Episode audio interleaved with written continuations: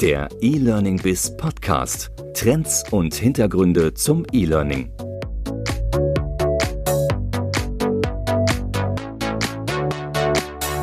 Herzlich willkommen zum E-Learning Biz Podcast. Mein Name ist Andreas Bersch und wie immer geht es heute im Podcast um die digitale Transformation in der beruflichen Bildung. Und dazu gehören natürlich an erster Stelle die Trainer und Coaches und deren Kompetenzen sowie die neuen Anforderungen an die Entwicklung und Produktion von digitalen Schulungsformaten. Hier gibt es zwei Experten, mit denen wir heute sprechen. Das sind Jacqueline Wolf und Jürgen Sammet von Dr. Sammet und Wolf. Die beiden haben sich seit vielen Jahren darauf spezialisiert, Trainingskonzepte für digitale und ähm, Blended Learning zu entwickeln und beraten hierzu in Deutschland Unternehmen wie auch Bildungsanbieter. Die beiden haben neulich auch eine Webparade durchgeführt, die wir in den Shownotes verlinken. Und hier haben sich viele Trainer zu Wort gemeldet und ihre eigenen, von ihren eigenen Erfahrungen berichtet, wie sie aktuell mit Covid-19 umgehen, welche Erfahrungen sie mit digitalen Formaten haben und wie sie so die Zukunft einschätzen. Im Podcast sprechen wir nun an die Anforderungen, an die neuen Anforderungen, die eine digitale Bildungswelt mit sich bringt und betrachten ähm, die einzelnen Anforderungen, die sich heute an Trainer und Coaches stellen, die digitale Schulungen, seien es jetzt synchrone Live-Trainings oder asynchrone Online-Kurse produzieren wollen. Ich denke, es ist ein sehr aufschlussreiches Gespräch geworden mit zwei Experten, die am Ende des Podcasts auch noch sehr, sehr praktische Tipps für den Einstieg geben und Mut machen, einfach mal anzufangen. Viel Spaß im Podcastgespräch mit Jacqueline Wolf und Jürgen Sammet. Herzlich willkommen, Jacqueline und Jürgen, zu unserem heutigen Podcast. Ihr seid gerade wo in Deutschland? Wir sind gerade in Kitzingen, das ist in der Nähe von Würzburg am schönen Main. Ja, und daraus ergibt sich ja auch, dass wir auch dieses Podcast remote aufnehmen. Das passt ja auch zum Thema digitales Lernen. Mhm. Und ähm, ich habe euch ja neulich entdeckt ähm, über die Webparade, die ihr gemacht habt, wo ich auch einen kleinen Beitrag äh, zugesteuert habe. Ich dachte, wow, das sind wirklich zwei sehr spannende Gesprächspartner zum Thema digitales Lernen. Aber ich glaube, ihr könnt euch viel besser mal eben direkt vorstellen, wer seid ihr und was macht ihr? Mhm. Ja, ich bin Jacqueline Wolf. Ich bin seit sieben Jahren Trainerin und Beraterin und vor Dr. Sammet und Wolf haben wir, waren wir so im Präsenztraining-Bereich unterwegs, haben damit angefangen, Train-the-Trainer-Trainings durchzuführen, also sprich Präsenztrainer auszubilden. Und dann so ab dem Jahre 2013 kann man sagen, sind wir so in das Thema oder in Richtung Blended Learning gegangen und haben uns auch mit anderen Möglichkeiten beschäftigt, mit den digitalen Möglichkeiten und wie sich das Ganze miteinander ja, verbinden lässt, also sprich digitales und analoges Lernen, so dass am Ende eben ein gutes Lernergebnis rauskommt. Und darauf haben wir uns dann hier bei Dr. Sammet und Wolf spezialisiert und äh, äh, bilden Trainer sozusagen zu agilen Lernbegleitern weiter. Also sprich, bringen ihnen bei, wie sie analoge und digitale Lernformate nutzen können, um da eben zu einem möglichst guten Lernergebnis zu kommen. Jürgen, was würdest du ergänzen? ja, also ich bin Jürgen Sammet, bin seit mittlerweile 23 Jahren im Geschäft. Ähm, also habe äh, angefangen ganz klassisch mit den Themen äh, Train to Trainer, hatte dann auch äh, eine Zeit lang äh, eine Tätigkeit in Unternehmensberatung, habe viel Change Management gemacht, Leadership. Aber das Thema Lernen war immer das, was mich fasziniert hat, was mich begleitet hat. Hab unglaublich viele Präsenztrainer in diesen 22 Jahren ausgebildet. Das waren bestimmt an die 1000 und haben eben auch gemerkt, so 2012, 2013, ich war damals auf einem Kongress in den USA und habe mich gewundert, über welche Themen die reden, weil irgendwie ging es da ja gar nicht mehr so richtig um Präsenz. Und da haben wir dann angefangen, dieses Thema, ja, damals noch in der Festanstellung, äh, hier an, angefangen, das, das so ein bisschen anzugehen, äh, ein paar Überlegungen gemacht. Das war gro ein großes Durcheinander am Anfang. Was ist jetzt eigentlich eine Lernplattform und wie unterscheidet sie sich vom Online-Training? Also die ganzen Begriffe waren völlig ungeklärt und sind jetzt seit sieben Jahren eben in dieser Kombination unterwegs, analog, digital und haben natürlich jetzt durch Covid-19 nochmal wirklich eine Katalysatorwirkung äh, gemerkt, was das Thema agiles Lernen betrifft und digitales Lernen. Genau, auf Covid-19 kommen wir auch sicherlich gleich. Das ist ja unser Dauerthema. Ja. Aber vorher würde ich gerne noch mal so ein bisschen auf den Gesamtmarkt schauen. Ich habe irgendwo mal die Zahl aufgegriffen, es gäbe in Deutschland ungefähr 100.000 Trainer oder Bildungsexperten, also Selbstständige inklusive Coaches. Ähm, ich weiß nicht, ob diese Zahl so einigermaßen stimmt. Und was mich mal interessieren würde, ohne dass wir jetzt auf äh, wirklich Hardfacts zurückgreifen, äh, was schätzt ihr ein, wenn man diesen Markt mal so segmentiert? Wie viele, wie viel Prozent dieser Gesamtsumme ist eigentlich heute schon digital Master? Oder am anderen Ende der Fahnenstange ein sogenannter digitaler Dinosaurier? Könnt ihr das so in etwa einschätzen? Also ich kenne die Zahl 60.000, aber ich glaube, das sind alles Schätzungen, die äh, ja sehr unterschiedlich sind. Ich glaube, also bis, bis April Digital Master waren 10 Prozent höchstens. Das ist ja relativ viel. Da müssen wir natürlich jetzt auch mal überlegen, was wir unter dem Begriff digitalen Master genau. verstehen. Und die Frage gebe ich jetzt einfach mal ähm, elegant an euch. Was ist für euch ein ähm, digitaler Master? Also welche, ähm, welche Qualifikation, welchen Erfahrungshintergrund hat jemand, den ihr als digitalen Master bezeichnen würdet? Oder vielleicht, wir sprechen ja in der Kommunikation oft so von Personas. Könnt ihr vielleicht einen, einen solchen Typus mal, mal beschreiben? Ja, also ein ja, digitaler Master. Wir schauen uns ja Lernen insgesamt an. Das heißt also, wir beschäftigen uns eigentlich weniger mit jetzt digitalen Mastern, sondern mehr mit, ähm, wer ist in der Lage oder welcher Trainer ist in der Lage, Lernen generell zu initiieren mit den aktuell möglichen Formen mittlerweile. Und wenn man sich jetzt mal das Thema digital anschaut, also jetzt mal das Thema Online-Training, dann wäre ein digitaler Master derjenige, der in der Lage ist, ja, um äh, didaktische Grundsätze einzuhalten, digital. Und was ganz oft passiert, jetzt auch in der Corona-Zeit, was wir beobachtet haben, ist der Versuch, Präsenztrainings so in die digitale Form zu pressen. Das ist erstmal das, was vermutlich intuitiv passiert, wenn man sich mit dem Thema Online-Training befasst und vielleicht auch, hm, wie soll ich sagen, äh, ruckartig befasst, überrumpelt befasst. Und da ist es aber so, dass es viele Gemeinsamkeiten gibt zwischen Präsenz und digital ähm, und aber eben auch viele Unterschiede. Das heißt also, jemand, der online im, Bereich Online-Training, also sprich im virtuellen Klassenraum, äh, wirklich als Master unterwegs ist, der ist in der Lage, wirklich seine ja, einfach didaktische Grundsätze einzuhalten, damit am Ende auch wirklich was rumkommt bei dem Online-Training. Und das, da gibt es verschiedene, was man da so können sollte. Also spannend ist ja, dass, dass du oder ihr jetzt erstmal äh, auf das Thema didaktische Grundsätze zusteuert. Ähm, mhm. ich, ich glaube, wenn man andere Leute fragt, dann würde man auch andere Antworten bekommen. Ich könnte mir vorstellen, dass viele auch auf technische Skills abheben, mhm. ähm, dass viele auf vielleicht sogar Geräteausstattung abheben. Ich will das Thema jetzt nicht, äh, nicht dem die Relevanz nicht nehmen. Ich sehe das genauso wie ihr. Mhm. Glaube, das ist ja auch mittlerweile Common Sense dass das, was jetzt in, im Zuge von Covid-19 ja quasi durch einen Brandbeschleuniger folgt, ist, dass man eben Präsenzschulungen in einen digitalen Klassenraum äh, transferiert hat, noch lange nicht dazu führt, dass es jetzt ein, ein, ein in sich geschlossenes digitales Konzept ist. Aber um mhm. diesen digitalen Master jetzt nochmal etwas vollständiger zu betrachten, äh, mhm. digital, didaktische Grundsätze, großer Haken dran. Was gehört noch dazu? Genau, und eben zum Abklopfen. Also ja. ähm, wie, wie schaut es zum Beispiel aus auch mit, mit Medienkompetenz und mit Kompetenz vor der Kamera, Kameratraining? Unbedingt. Also auch das, ne, Didaktik ist das eine, also sprich, welche Methoden kann ich einsetzen, mit welchen Medien? Und darunter fasse ich auch die Technik, also sprich, äh, wenn ich didaktisch in der Lage bin, ein, ein Online-Training sauber durchzuführen, dann bin ich auch in der Lage, die technischen Medien professionell zu nutzen, also sprich erstmal einzusetzen und dann auch wirklich in der Durchführung dann technisch sauber anzuwenden. Also das gehört für mich zusammen. Und das andere Thema, was du jetzt gerade angesprochen hast, ist ähm, ja wirklich auch vor der Kamera zu präsentieren. Das ist auch was, was ein, ja, was ein Spezialfeld ist. Also hier gibt's auch ähm, ja große Unterschiede im Vergleich jetzt zu einem Präsenztraining. Also ich muss in die Kamera gucken, zum Beispiel ganz banal. Das ist ja auch das, was du vorhin schon mal gesagt hast.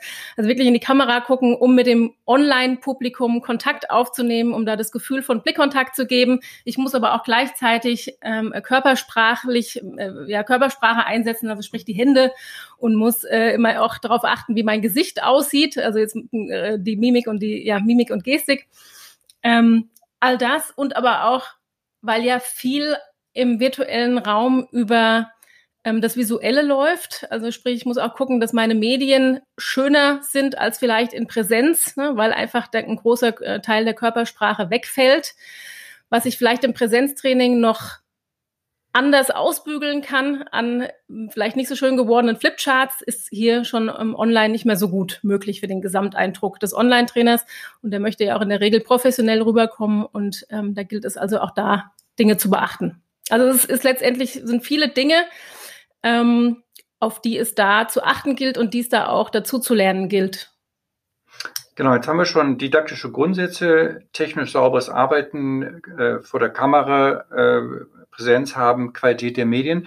Wie schaut es aus aus eurer Sicht, bevor wir auf die einzelnen Dinge eingehen, mit der, mit der Fähigkeit, ähm, auch die Lernenden zu aktivieren? Also auch das mal jetzt übersetzt in, in, in, die, in die Welt des Marketing oder der, der Customer Relations. Ja, die permanente Aktivierung der Kunden mhm. ist ja für mich auch für Lernenden ganz wichtig, ist natürlich vielleicht auch Bestandteil jetzt des didaktischen äh, Konzepts. Ist das für euch eine, ein eigener Punkt oder geht das darin mit, mit auf? Mhm, das, oder willst du sagen? Ja. Also das ist äh, jetzt gerade beim Online-Training, ähm, aber auch bei, bei Content-Produktion, Lernvideos, äh, eigentlich der, die Hauptherausforderung des Ganzen. Also wie behalte ich Lerner bei der Stange, wenn sie nicht äh, in einem sozusagen sozial kontrollierten Raum sitzen, sondern alleine vor ihrem Rechner und sollen sich da jetzt irgendetwas anschauen, an einem Online-Training teilnehmen.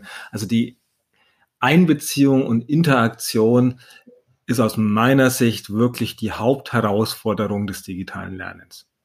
Und das klappt natürlich nur, und da sind wir wieder ein bisschen mehr in der Didaktik, wenn die Relevanz des Ganzen, was man da macht, für die unmittelbare Praxis einsichtig ist. Wenn die Relevanz nicht da ist, dann nutzen wir auch die noch so toll gestalteten Folien, äh, Quiz und whatever es da auch immer gibt, nichts, wenn ich sage, ich brauche es leider nicht. Mhm. Und ich habe auch noch einen letzten Punkt hier, ähm, auch so ein bisschen aus meiner digitalen Wellen kommen. Das ganze Thema Daten und Analytics, gehört das für euch auch schon dazu zum digitalen Master, dass man auch ein Verständnis hat zur Datenanalyse? Ähm, klar, das ist so adaptives Lernen, ist noch ein bisschen die Zukunft. Ja. Ähm, sind das auch Ebenen, mit denen ihr schon, äh, an die ihr schon denkt, mit denen ihr schon arbeitet? Oder ist das dann wirklich nicht nur der digitale Master, sondern ist das noch ein bisschen Science Fiction? Also in unserem Erfahrungshorizont, auch mit unseren Kunden, ist es äh, eher noch Science Fiction. Ähm, also wir haben jetzt einen Kunden, der so ein bisschen äh, Datenanalytics äh, bei der Aufsetzung von, von diesen Learning Experience Plattformen äh, verwendet. Aber ich finde es ein sehr spannendes Thema und das gehört aus meiner Sicht auch wirklich zu, zu äh, Digital Literacy, wie es so schön heißt, dass man auch guckt, was ist jetzt am Horizont. Zum Beispiel auch das ganze Thema Augmented Reality gibt es jetzt ja auch schon wieder drei, vier Jahre, ähm, erleben wir, dass viele Unternehmen vor allem vor den hohen Anschaffungskosten zurückschrecken. Das muss sich ja erstmal für eine ganze Mannschaft wirklich lohnen. Aber wenn das günstiger wird, äh, sehe ich gerade zum Beispiel beim Thema äh, technische Handhabung von Geräten oder sowas, da ein riesiges äh, Potenzial. Und äh, ich meine, heute haben wir die ganzen Apps, wo das wo, wo viele Dinge, die vor fünf Jahren noch sehr kompliziert waren, sich relativ einfach abbilden lassen. Ich glaube, das äh, wird auch mit diesen Augmented Reality oder Data Analytics Themen auch einfacher werden. Und da gehört es schon zu, wenn ich äh, jetzt so als Trainer, Lernbegleiter unterwegs bin, mich zumindestens für diese Dinge zu befassen und damit auseinanderzusetzen. Ja, ganz wichtig. Ja. Auf jeden Fall ähm, sehe ich ganz genauso, gerade im Bereich der Maschinenwartung äh, etc. pp. Ja. Gut, dann gehen wir mal äh, zurück auf den, ich weiß nicht, ob es der Nukleus, aber euren ersten Punkt, die didaktischen Grundsätze. Ähm, wie würdet ihr jetzt Ähm, ich, wir stellen uns jetzt mal gemeinsam vor, ihr seid ja auch als Berater unterwegs und ihr sprecht jetzt mit dem Geschäftsführer eines mittelständischen Bildungsinstituts, eines Bildungsanbieters und ähm, wollt dem jetzt erstmal erklären, was bedeutet es überhaupt, die Trainer dahin zu bekommen, dass sie, ich weiß nicht, ob der Begriff E-Didaktik jetzt erst der ist, den ihr verwendet, sozusagen, um diese didaktischen Grundsätze sich anzueignen, zu erarbeiten. Äh, was genau umfasst das? Ähm, wie kann man das vermitteln? Und ähm, ja, Frage drei dazu, vielleicht auch dann abgesondert, was sind eigentlich da die Schwierigkeiten, das dann auch im Training zu vermitteln? Ja. Also zu diesem ersten Punkt, was, was heißt das eigentlich? Da muss ich sagen, es geht nicht nur um digitales Lernen.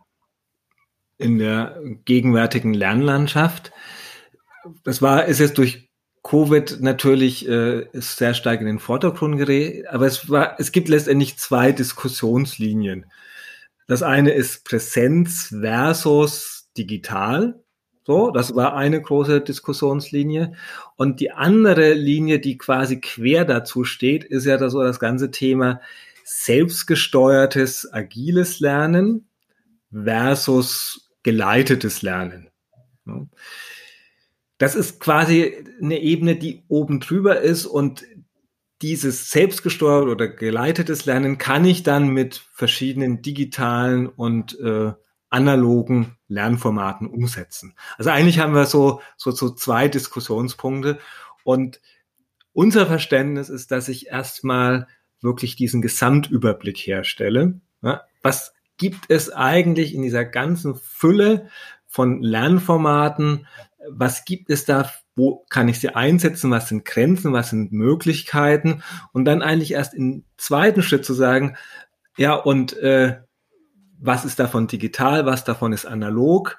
Also das ist gar nicht aus meiner Sicht die, die, die erste Frage, sondern eher die Frage, ähm, was braucht es, um eben eine Lernherausforderung zu, zu lösen. Und na, wie, ich habe es ja vorhin erwähnt, ich bin seit 22 Jahren äh, jetzt im Geschäft. Früher war es halt so, da gab's Präsenztraining, es gab Overheads, äh, man hat einen Brief an sich selbst geschrieben als Transferaufgabe. Irgendwann kam dann mal der Beamer, aber das war es dann schon an Möglichkeiten. Und jetzt haben wir halt einfach die Situation, dass wir eine unglaubliche Fülle an Formaten, Tools etc. zur Verfügung haben, um wirklich intelligente und nachhaltige Lernprozesse zu bauen. Wenn wir mal so ein bisschen den Helikopterblick jetzt nehmen, ich bleibe jetzt mal bei dieser zweiten Ebene, selbstgesteuertes agiles Lernen versus geleitetes Lernen. Ähm, geleitetes Lernen ist ja für mich so auch so ein bisschen das, das Prinzip Schule immer noch, nicht? Die, die, die Schiefertafel und 30 müde Schüler, die da drauf gucken und warten, bis der Gong schlägt. Ähm, was ist denn so in, in eurer, in eurem Umfeld, in eurer Branche die, die These? Ähm, wann, nicht nur ob, ob oder wann, wird sich das oder in welchem Umfang wird sich das selbstbestimmte agile Lernen im Kontext der betrieblichen oder der beruflichen Bildung wirklich durchsetzen? Ähm, also wird es irgendwann das ganze Thema geleitetes Lernen komplett ablösen oder sind es zwei Formen, die weiterhin Berechtigung haben und dann auch in ihren jeweiligen Vorteilen eingesetzt werden. Mhm. Genau, also wir würden sagen, das sind zwei Formen, die nebeneinander existieren. Und je nachdem, um was es geht, also je nachdem, was jetzt die Lernherausforderung ist, wird das eine oder das andere herangezogen oder ein Mix aus beidem. Und wir sagen immer dann, wenn es einen Experten zu einem Thema gibt, ja, zum Beispiel äh, ein Mitarbeiter X soll lernen, wie er Vertriebsgespräche führt. Und da gibt's da draußen einen Experten, einen hm, Vertriebstrainer, der weiß also, wie das Ganze funktioniert. Dann macht in diesem Fall agiles Lernen weniger Sinn, weil ich kann das ja von diesem Vertriebsexperten, der da viel Erfahrung hat, lernen. Wenn es jetzt zum Beispiel darum geht, etwas zu lernen, zu dem es noch keinen Weg gibt, weil einfach noch unklar ist, wie kann es funktionieren, zum Beispiel das Thema Impfstoff jetzt in der Corona-Krise. Da wäre agiles Lernen dann eher erforderlich, weil es da eben niemanden gibt, der mich durch diesen Prozess leiten kann und der weiß, wie ich von A nach B komme. Von daher kommt es immer darauf an, auf den Lerngegenstand. Es kommt auf den Lerngegenstand an. Kommt es möglicherweise auch auf den Lernenden an? Also Stichwort, ähm, ich weiß nicht, auch da fehlt mir vielleicht der Fachbegriff jetzt.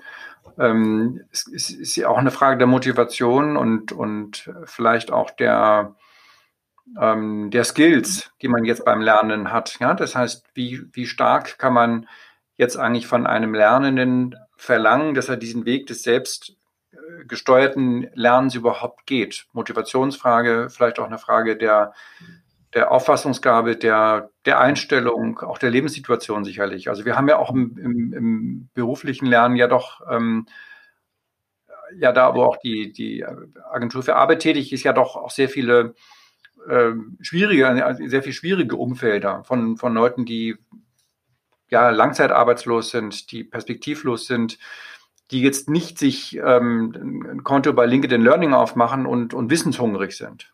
Ja, ja. Ich glaube, da gibt es tatsächlich so zwei Wahrnehmungen. Die eine Wahrnehmung ist die Wahrnehmung, ich überspitze jetzt ein bisschen, von äh, Learning-Enthusiasten, von äh, Weiterbildnern und so weiter und so fort, die, ähm, wo, wo wir oft auf die Vorstellung treffen, die Lerner, die müssen jetzt aus jahrzehntelanger Knechtschaft befreit werden, damit sie endlich frei lernen können. Die warten nur drauf, dort zu lernen.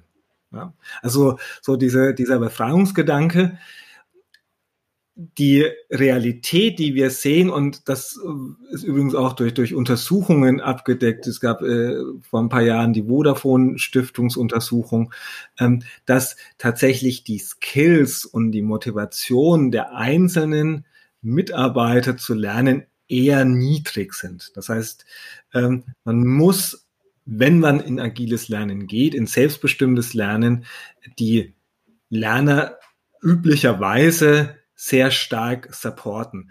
Ein äh, Bekannter, äh, dem wir auch zusammenarbeiten, äh, Axel Koch, Professor an der Hochschule für angewandtes Management, der hat dazu ein schönes Buch geschrieben, es nennt sich Change mich am Arsch. Ja, also zu sagen, ähm, immer wieder neue Herausforderungen, neue äh, Gesichtspunkte. Wir brauchen eine Unterstützung der Individuum, wenn sie denn diesen Weg des selbstgesteuerten Lernens gehen soll. Weil es ist auch klar, das Lernen am Arbeitsplatz oder für den Arbeitsplatz ist ja auch nur ein Teil ähm, sozusagen des gesamten Lebenshorizontes. Und wenn ich dann selbstbestimmt am Sonntagvormittag auf der Couch lernen muss, weil ich ähm, sonst keine Zeit habe, dann hält sich das auch in Grenzen. Ich mache mal an einem Beispiel. Also wenn ich jetzt innerhalb meines, äh, bei meinem Arbeitgeber Englisch lernen soll, weil ich jetzt zukünftig auf Englisch mit Kollegen oder mit Kunden ähm, kommunizieren soll und ich da aber absolut keine Lust drauf habe, dann ist es natürlich schwieriger, einen Englischkurs zu machen, als wenn ich jetzt äh, Englisch für meinen Urlaubsaufenthalt zum Beispiel ähm, lernen muss. Also sprich, betriebliches Lernen ist nicht immer, entspricht nicht immer auch der Eigenmotivation der, ja, der Mitarbeiter, die es lernen sollen. Mhm. Gut, aber umgekehrt, ich, ich hatte hier mal im Podcast ja auch mal den, den Daniel Jung, den, den Mathe-Guru, nicht, der ja, ich glaube, 800 Millionen Views auf seinen deutschsprachigen Mathe-Videos hat, ja, die ja von Schülern äh, konsumiert mhm. werden. Ist das ja mal ein gutes Beispiel dafür, wie ähm, auch ja. ein Lernerfolg entstehen kann. Und das ist jetzt natürlich auch ein bisschen meine, meine, meine These oder, oder die Frage auch an euch. Wäre ein solcher ähm, Lernerfolg überhaupt ohne den, den Einsatz von digitalen Formaten möglich? Ne? Natürlich ist der, ist der Daniel Jung ist ein, ist ein begnadeter äh, YouTuber, ne? der ist ja Mathe-Influencer. Der schafft es ja wirklich, ähm, jeden Schüler aus der Ecke zu holen und, und, und, und für das Thema Mathe irgendwie so ein bisschen mitzureißen. Also insofern, und auch da habe ich neulich mal gehört von irgendjemand aus der Branche, den ich jetzt nicht zitiere, der sagte so über das ganze Thema betriebliches Lernen, alles, was da äh, von, von Bildungsinstituten und von Trainern angeboten wird, das könnte eigentlich in einem, in einem gut gemachten Online-Kurs viel besser gemacht werden. Wie, wie seht ihr das? Ist das, ist das Quatsch? Oder ist da doch ein Fünkchen Wahrheit hinter? Weil das ist natürlich dann wirklich die große, auf der einen Seite die große Bedrohung für den, für den Markt der Bildungsanbieter, aber eben auch die Chance für diejenigen, die sagen, wir, wir gehen jetzt diesen Weg und wir entwickeln eben digitale und damit ja auch skalierbare Lernformate. Also aus meiner Sicht kommt das sehr auf tatsächlich den Lerngegenstand an. Wir hatten äh, heute erst ein Gespräch, wo es um einen äh, längerfristigen Kompetenzaufbau für Softwareingenieure ging. Ja, und wie man diesen Lernprozess gestaltet. Ein solcher wirklich kompetenzorientierter, längerfristiger ähm, Prozess, den kann ich aus meiner Sicht nicht mit ähm, digitalen Inputs letztendlich erfolgreich gestalten. Ich, oder ähm, ich kann vielleicht noch eine kleine Vertiefungsübung machen mit äh, Quiz und was es da sonst gibt. Ich glaube, wenn es wirklich um Kompetenzentwicklung geht, dann muss man das anwenden und es braucht vor allem jemanden, der kompetent Feedback geben kann. So, von daher glaube ich, dass äh, sozusagen die die äh, ja in meisten Fällen One-Way-Kommunikation ähm, die digitales Lernen, digitales Lernen noch hat. Ja, ähm, auf ein bestimmtes äh, Lernlevel äh, führt, aber wenn ich dann weitergehe, dann äh, brauche ich andere Lernformate, andere äh, Lernsituationen. Na, äh, war ja es auch Covid-19, ich weiß nicht, wie viel Millionen Stunden LinkedIn-Kurse und äh, ne, von, von den anderen äh, Kursanbietern geschaut werden. Aber die Leute können ja das danach nicht. Also wenn ich mir einen Kurs zum Thema Scrum angucke, dann ich keine Aufgaben bearbeite, ich keine Anwendungsmöglichkeiten habe, ich kein Feedback bekomme, ich nicht nochmal eine Schleife drehe, also wir sprechen auch von Lernschleifen, dann, dann, dann komme ich ja auf den Level vielleicht, ich verstehe es, aber ob ich es dann kann, das würde ich doch mit dem großen, großen Fragezeichen versehen. Wobei es auch immer auf die, äh, auch wieder auf den Lerngegenstand ankommt, weil bei banalen Dingen, wenn ich mir jetzt ne, zu einem banalen Thema ein Video angucke und dann das direkt in meiner Praxis umsetze, dann brauche ich auch nicht immer ein Feedback. Aber wenn es jetzt wirklich darum geht, zum Beispiel bei Soft Skills, da ist es ähm, äh, schon gut, wenn ich da nochmal ein Feedback dann bekomme. Und das heißt nicht, dass es dann immer in Präsenz dann passieren muss. Es kommt auch, man kann es ja auch zum Beispiel online machen. Unsere Online-Trainerausbildung ist ja komplett online und da bekommen die Teilnehmer auch im virtuellen Raum Feedback auf ihre, ja, auf ihr, äh, ihre Handlung. Und von daher würde ich sagen, es kommt immer darauf an, was es zu lernen gibt. Ne? Und bei komplexeren Dingen ist es eben gut, wenn es da nochmal ein Feedback gibt von jemandem, egal ob das jetzt digital ist oder in Präsenz. Das hängt immer davon ab, um was für eine Kompetenz es geht, die da erlernt werden soll. Mhm. Obwohl es ja gerade im Bereich Soft Skills, nennen wir jetzt den Anbieter nicht gibt, ist ja auch einen großen Anbieter, der das eben schon in skalierbaren Formaten macht, ohne jetzt nochmal da ein, ein synchrones äh, Feedback ähm, ja. Mhm. Aber lass uns auch vielleicht nochmal auf die Größe des Kuchens äh, gucken, ja. weil immer wenn man jetzt darüber spricht, wo sind die Grenzen von, von agilem oder von digitalem Lernen, dann werden natürlich schnell die Beispiele rausgeholt, ähm, Führungskräftetraining etc. pp., wo das völlig klar ist, Strategieentwicklung, das kann man jetzt nicht digital machen, da, da trifft man sich weiter. Aber wenn wir mal auf den Gesamtkuchen gucken, ähm, der da so ja relativ großes, ja, und, und ja die Masse eigentlich ausmacht. Ähm, und das sind ja immer noch relativ triviale Dinge oft, ja, also Office-Anwendungen, ähm, ja, genau. Basic Skills im Bereich digital, Compliance-Schulung, Hygieneschulung, also was es da alles gibt. Ähm, und da, da, interessiert mich natürlich jetzt der, der große Teil des Kuchens. Ähm, ist denn da nicht dann schon die Chance da, dass, dass hier sich das, das selbstbestimmte Agile und damit dann auch irgendwann digitale Lernen wirklich doch überwiegend durchsetzt?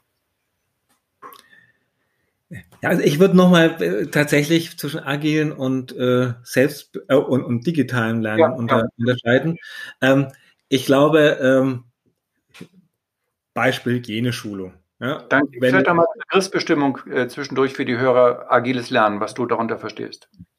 Also agiles Lernen heißt, der Lerner äh, bemerkt einen Bedarf bei sich am Arbeitsplatz. Also es wird nicht mehr strategisch über Personalentwicklung und sonst was entschieden. Der merkt, okay, ich muss jetzt ähm, die Fähigkeit XY erlernen, um in meinem Job weiterzukommen.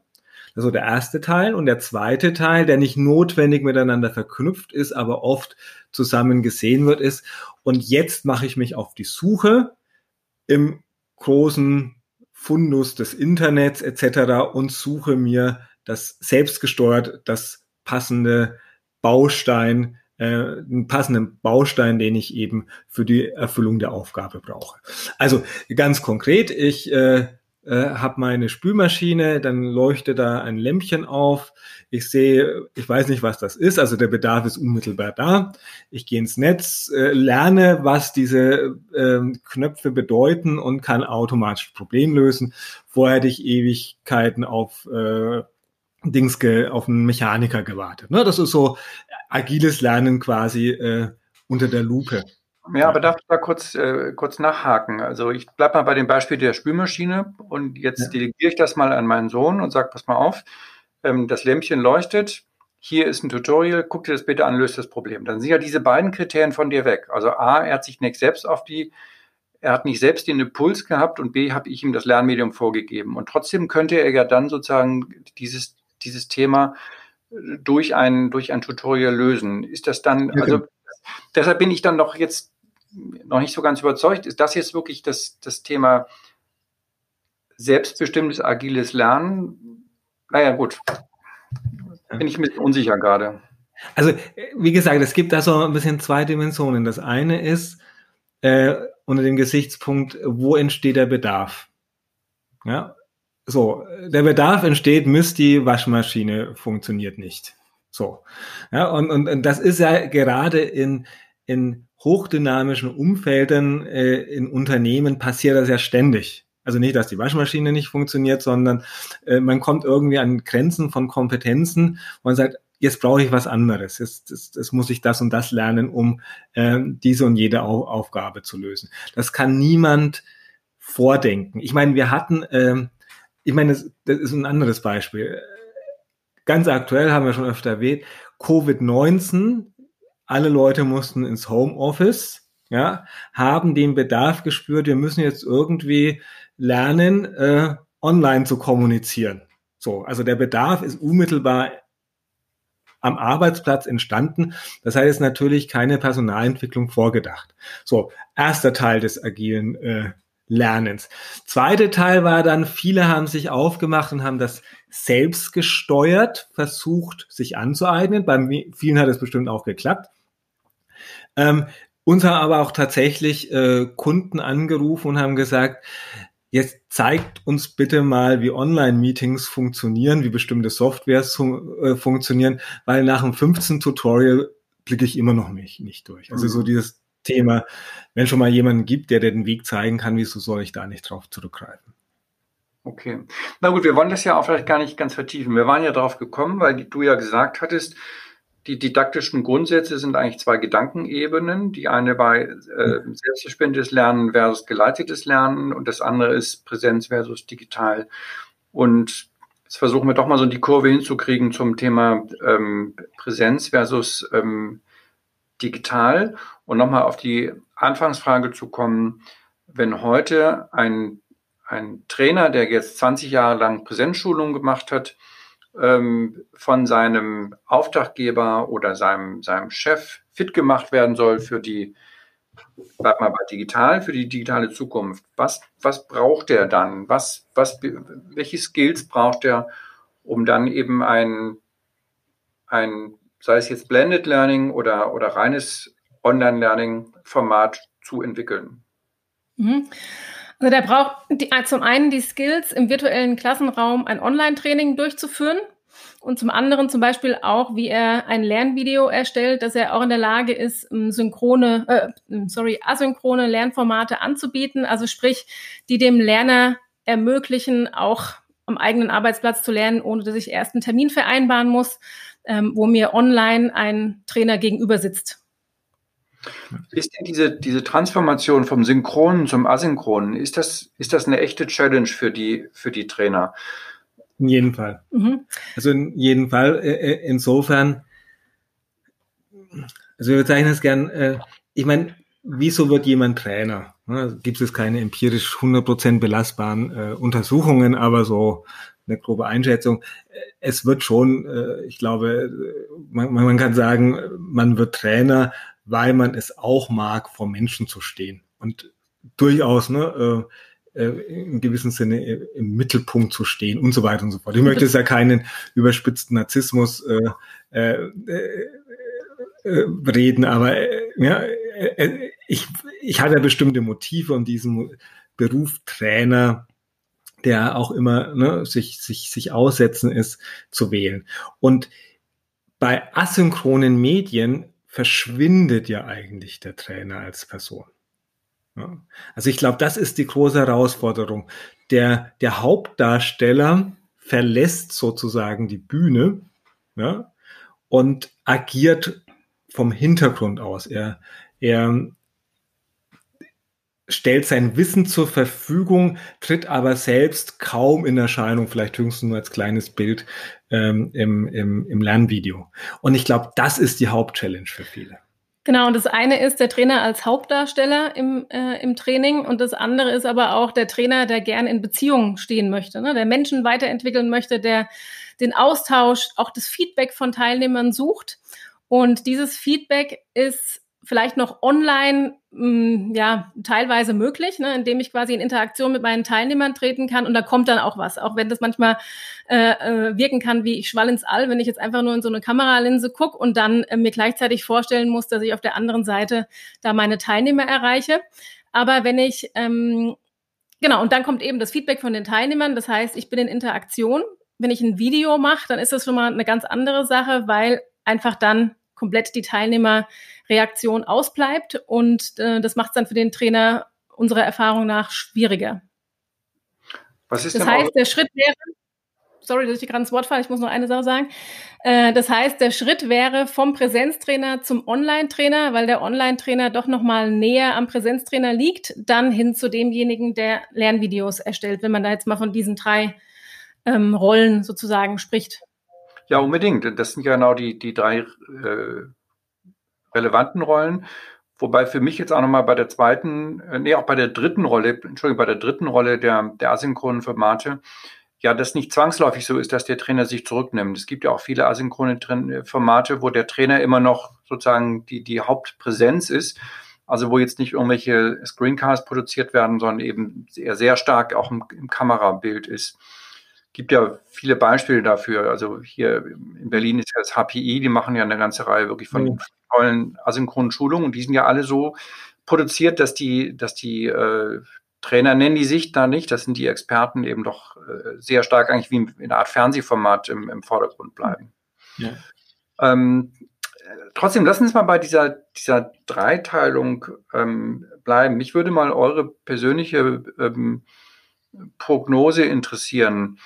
Ähm, wie lange bleiben wir in Phase 2? Wir wissen ja eigentlich nicht, was mit Covid-19 passiert. Das ist vorausgeschickt. Mhm. Ja? Aber was wir natürlich alle wissen, ist, dass ähm, auf Kundenseite viele, viele Unternehmen nicht mehr so viel Präsenzschulungen in Zukunft werden zulassen wie in der Vergangenheit und dass sich mit Sicherheit das Reisevolumen reduzieren wird.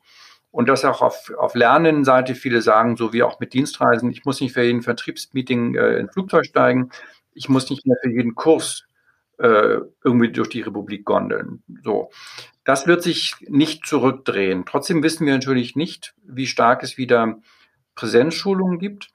Ähm, jetzt mal eure persönliche These. Wie lange wird oder welche Relevanz wird diese Phase 2 haben für 20, für das zweite Halbjahr 2020 und 2021, also die Verlagerung in virtuelle Klassenzimmer? Und ähm, wann wird dieses, dieses Thema asynchrones Training, und das war ja euer Ausgangspunkt, dass ihr das in den USA so mitbekommen habt, dass es da eigentlich schon gang und gäbe ist. Was schätzt ihr, äh, welche, wann oder wie relevant wird das ähm, dann auch für den, für den deutschen Bildungsmarkt sein? Und damit ja auch die Notwendigkeit für die Trainer, sich eigentlich mit, mit, mit diesen beiden Phasen der, der eigenen Weiterentwicklung zu beschäftigen. Also ich glaube, dass äh, Online-Trainings, äh, man spricht ja viel davon, das New Normal wird. Also was früher jetzt Präsenztraining wird, wird das Online-Training werden für viele, viele Themen. Äh, Präsenztraining wird sozusagen das Sahnehäubchen in Lernprozessen werden, wo man genau hinguckt, was, was macht man da und für was braucht man es.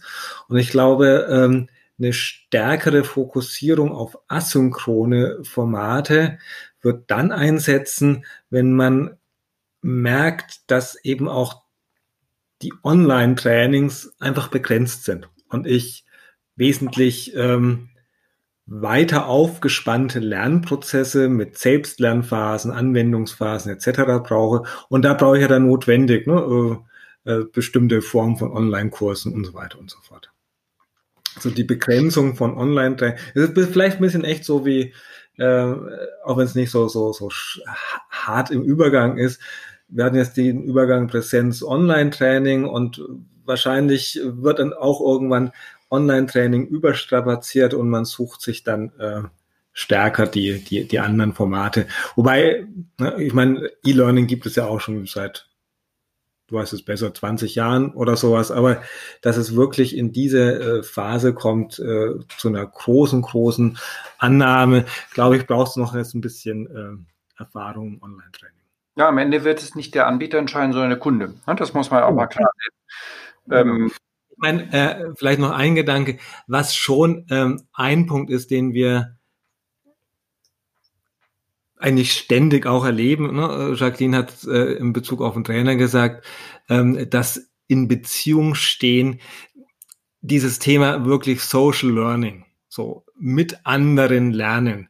Das muss natürlich irgendwie äh, in den asynchronen Formaten aufgefangen werden, weil äh, jetzt vorhin kurz erwähnt, es kann noch so toll gestaltet sein, wenn ich alleine ohne Austausch vor meinem Rechner sitze und mich durch irgendwelche Aufgaben klicke, da ist die Wahrscheinlichkeit ziemlich hoch, dass äh, ich dann doch den Kurs abbreche. Aber da bin ich persönlich ziemlich ähm, optimistisch, weil ich ähm, seit, seit über zehn Jahren Beratung im Bereich sozialen Medien mache. Und ich glaube, das, was wir dort als Konsumenten gelernt haben, eben sehr schnell auch in den Austausch zu gehen, das lässt sich hier auch transferieren in das, in das, ja. in das Lernen. Das ist jetzt im Moment eigentlich nur ein, ein technisches Gap, dass die, die Systeme das noch nicht anbieten. Aber das, das ja. wird kommen. Und ich meine, man sieht ja jetzt auch schon, dass die, dass selbst Facebook anfängt, den, neben Google, den ganzen Bereich Lernen auch irgendwo äh, als Business Case zu, zu entdecken. Wir waren jetzt ja extrem theoretisch, was auch, was auch super war. Aber jetzt wollen wir doch am Ende nochmal so ein bisschen, das Stichwort fällt ja oft, äh, Mut machen. Ähm, und äh, vielleicht könnt ihr mal ein bisschen Mut machen und mal so ein paar Tipps mitgeben für alle, die jetzt zuhören und sagen, boah, ich traue mir das irgendwie nicht so zu, das ist so schwierig, ich stehe nicht so gern vor der Kamera.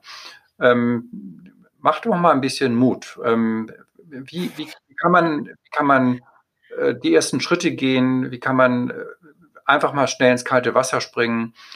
damit wir auch so ein bisschen die Komplexität ähm, rausnehmen und, und in, in kleinen Schritten den Weg aufzeigen. Also wenn wir jetzt so vom, vom klassischen Trainer äh, ausgehen, ist klar, dass ganz viele Kompetenzen, also wir haben vorhin zu den Zusatzkompetenzen gesprochen, aber dass ganz viele Kompetenzen, die ich in einem äh, Präsenzraum äh, benötige ich auch im analogen, äh, im digitalen synchron beziehungsweise auch asynchron verwenden kann. Ne? Das ist die Artikulation, das ist äh, sozusagen das Grundthema von Le Lehren und Lernen der Teilnehmerbezug. Also da gibt es ganz, ganz viele, die Strukturierung von Lerninhalten. Das ist ja alles, was ich sehr, sehr gut mit rübernehmen kann. Was wichtig ist aus äh, unserer Sicht, ist aber gleichzeitig den Perfektionismus, den ich vielleicht an meine Präsenztrainings anlege. Vor allem den Perfektionismus, den ich vielleicht in 10, 15, 20 Jahren Trainertätigkeit langsam entwickelt habe, dass ich den ein Stück weit zurückstecke. Das Schöne ist, dass Kunden äh, aus unserer Erfahrung heraus auch da mitziehen und sagen, na, es muss ja nicht ganz perfekt sein, also das, das, das ganze Thema digital. Mhm. Das, ist das ist oft ein Missverständnis, ähm, weil auf den ersten Blick wirkt es ja so, dass das, was ich, was ich einmal produziere, viel perfekter sein muss als das, was ich live mache. Ja, das ist ja die typische Angst des Publizisten. Ich publiziere einen Fachartikel und hinterher stehe ich da mit geöffneter Brust und jeder kann mich angreifen. Und genau ist es ja hier mit dem, mit dem Lernvideo. Und ich sehe es eigentlich ganz genauso, dass, dass die Authentizität folgt eigentlich aus, aus dem, dass man auch mal hustet, dass man mal einen Versprecher macht, dass man, wie auch im Live-Training, Aber ist das nicht genau die Angst derjenigen, die sagen, oh Backe, wenn ich das jetzt als Video produziere und dann irgendwo ins Netz stelle, dann werden diese ganzen Fehler sichtbar und weil ich das nicht will, traue ich mich nicht, das zu machen. Also können wir da noch mal ein bisschen für Mut machen? Genau, also ich glaube, beim Thema Video ist genau das der Fall, was du gerade gesagt hast. So dieses, ähm, ich mache jetzt ein Video und dann haue ich es raus. Ähm, was aber beim Thema Online-Training oftmals viele Ängste ja hervorruft, und das ist auch das, was wir in Online-Trainer-Ausbildung immer mitkriegen, ist so, dass einfach die Technik nicht mehr funktioniert. Ich möchte irgendwas machen und es geht einfach nicht. Ne? Teilnehmer fliegen aus dem Online-Training, ich selbst fliege aus dem Online-Training, das kommt vor, weil wir einfach online sind. Ne? Also da kann auch viel passieren. Und ähm, genau, du hast jetzt gerade gesagt, Mut zu machen. Hm, nicht, weil wir es anbieten, sondern weil ich wirklich glaube, dass es eine gute Sache ist, ist, wenn man nicht völlig unbefleckt, beleckt, wie heißt es, äh, rausgehen will und möchte da meine Erfahrungen machen und mir da ähm, äh, ja auch negative Erfahrungen machen, ist es hilfreich, sich zu qualifizieren. Das ist erstmal nichts, woran vielleicht erstmal viele Trainer denken, weil Trainer sich in erster Linie oder viele Trainer sich in erster Linie als Trainer erleben, also sprich als derjenige, der das Wissen vermittelt oder eine Kompetenz vermittelt. Ähm, aber sich da wieder in die Rolle auch des Lernenden zu begeben, gemeinsam mit anderen Trainern und sich da auch wirklich die Kompetenz zu holen ne, und dann Erfahrungen machen. Also es gibt quasi die Wege, dass ich äh, agil vorgehe sozusagen, agiles Lernen, ähm, da selbst meine Erfahrungen mache oder wirklich ähm, ja die Erfahrungen derer nutzen, die ja, die da ja äh, einen Weg sozusagen haben und kennen, um bestimmte Fehler nicht zu machen. Und wie groß schätzt ihr gerade diese Bereitschaft ein, diesen Weg zu gehen? Also ich würde es Leidensdrucks, aber ähm, also ich denke schon, dass viele, dass viele Trainer natürlich jetzt auch ein wirtschaftlich sehr düsteres Jahr vor sich haben. Das heißt, mhm. ähm, eigentlich ist es ja, wenn man das mal ein bisschen überspitzt, eine Überlebensfrage, das zu tun. Ja, und ich glaube auch wirklich, ähm, es ist nicht mutmachend, äh, Angst ähm, machen. Aber, aber vielleicht realistisch, ähm, dass äh, tatsächlich Trainer, die sich äh, nicht aufmachen, sondern jetzt immer noch hoffen, ähm, es wird mal wieder so werden wie ähm, vor der Krise, dass solche Trainer wahrscheinlich über kurz oder lang auch ähm, auf dem Markt nicht mehr so aktiv sein werden. Ja, aber das sind ja nicht nur die Trainer, das sind ja auch die Bildungsinstitute, nicht? die ja im Moment alle genau. ja, ja, genau. hoffen, ja. dass über die Bildungsgutscheine die, die Aufträge werden schon kommen. Ähm, ja. Aber das ist ja nur eine Frage, für mich eine Frage der Zeit, wann auch die Auftraggeber, ob es jetzt die, die Unternehmen sind oder auch die, die jeweiligen ähm, Bundesagenturen für Arbeit, die Dienststellen sagen, du, ähm, ihr kriegt einfach weniger Aufträge, weil ihr, ihr, ihr seid nicht mehr da, wo, wo der Wettbewerb steht. Ja, mhm. ja. Also äh, vielleicht äh, doch nochmal so zu dem Punkt Mut machen. Weil wir reden ja über analog, digital, agil und so weiter und so fort. Und letztendlich, ich finde, das ist auch ein sehr deutsches Phänomen, ähm, denken wir halt oft in Formaten. Ne? Also machen wir das so oder so oder so. Der eigentliche Trainerjob besteht ja darin, irgendwie, dass Menschen sich entwickeln können. So. Ja, dass Menschen dazulernen und dass ich sie dabei irgendwie unterstütze. Das war halt jetzt in den letzten 30 Jahren vor allem eine Unterstützung, die im Präsenzraum stattfand. Aber wenn ich wirklich mal einen Schritt zurückgehe und mich frage, warum bin ich denn eigentlich Trainer? Ähm, ich bin Trainer, weil ich Spaß habe an der Entwicklung von Menschen. Dann ist das mein Fokus und wie ich das dann mache, ja, mit digital, analog oder whatever, ähm, das ist ja dann eigentlich die zweite Frage. Und wenn ich dafür brenne, ne, für die, ich möchte die Entwicklung von Menschen begleiten, voranbringen, dann werde ich mir auch die, die Skills, wo drücke ich denn bei Zoom welchen Knopf relativ schnell aneignen. Da ist ja auch eine Frage der, der Reichweite. Also ich habe dann irgendwann auch mal selbst ähm, keine Lust mehr gehabt zu reisen für Trainings habe gesagt, alles mhm. klar, wenn ich das als Video produziere, dann kann ich ja letztendlich 1000 oder 5000 erreichen. Und das ist, wenn man jetzt ja. den Bildungsauftrag denkt, von dem du gerade sprichst, das müssen wir auch nochmal klar machen. Das ist ja nicht nur eine wirtschaftliche Komponente, wenn man skalieren kann, ja, dass man einen Kurs, den man einmal produziert, 5000 Mal verkauft, sondern es ist ja auch eine Erfolgskomponente. Man hat am Ende 5000 ja.